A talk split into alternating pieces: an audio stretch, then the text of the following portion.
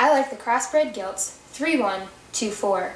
After quickly sorting 4 to the bottom for being too shallow and tight-middled, I concentrated on a more challenging top trio. In my top pair of nicer balanced gilts, I like the added stoutness of 3 over 1. 3 comes stronger out the back of a bolder blade, is bigger bodied, and more maternal from the profile. Although 1 is sounder structured and travels with more comfort and stability off her rear two while staying truer from hock to ground, comparatively, she is flat she is flat ribbed and shallow bodied and simply needs more internal dimension to rival my class winner. Even so, her high quality balanced look sorts over two in my middle pair. One is taller fronted, ties leveler out the back of her blade, and is square hipped, and is the logical production for show pigs, logical choice for show pig production.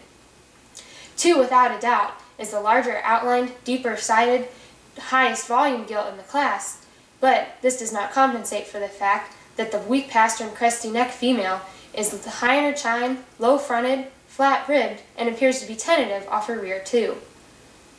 Nonetheless, I like her functional build over 4 in my final pair. 2 is deeper sided, wider based, and sets more comfortably into her blade.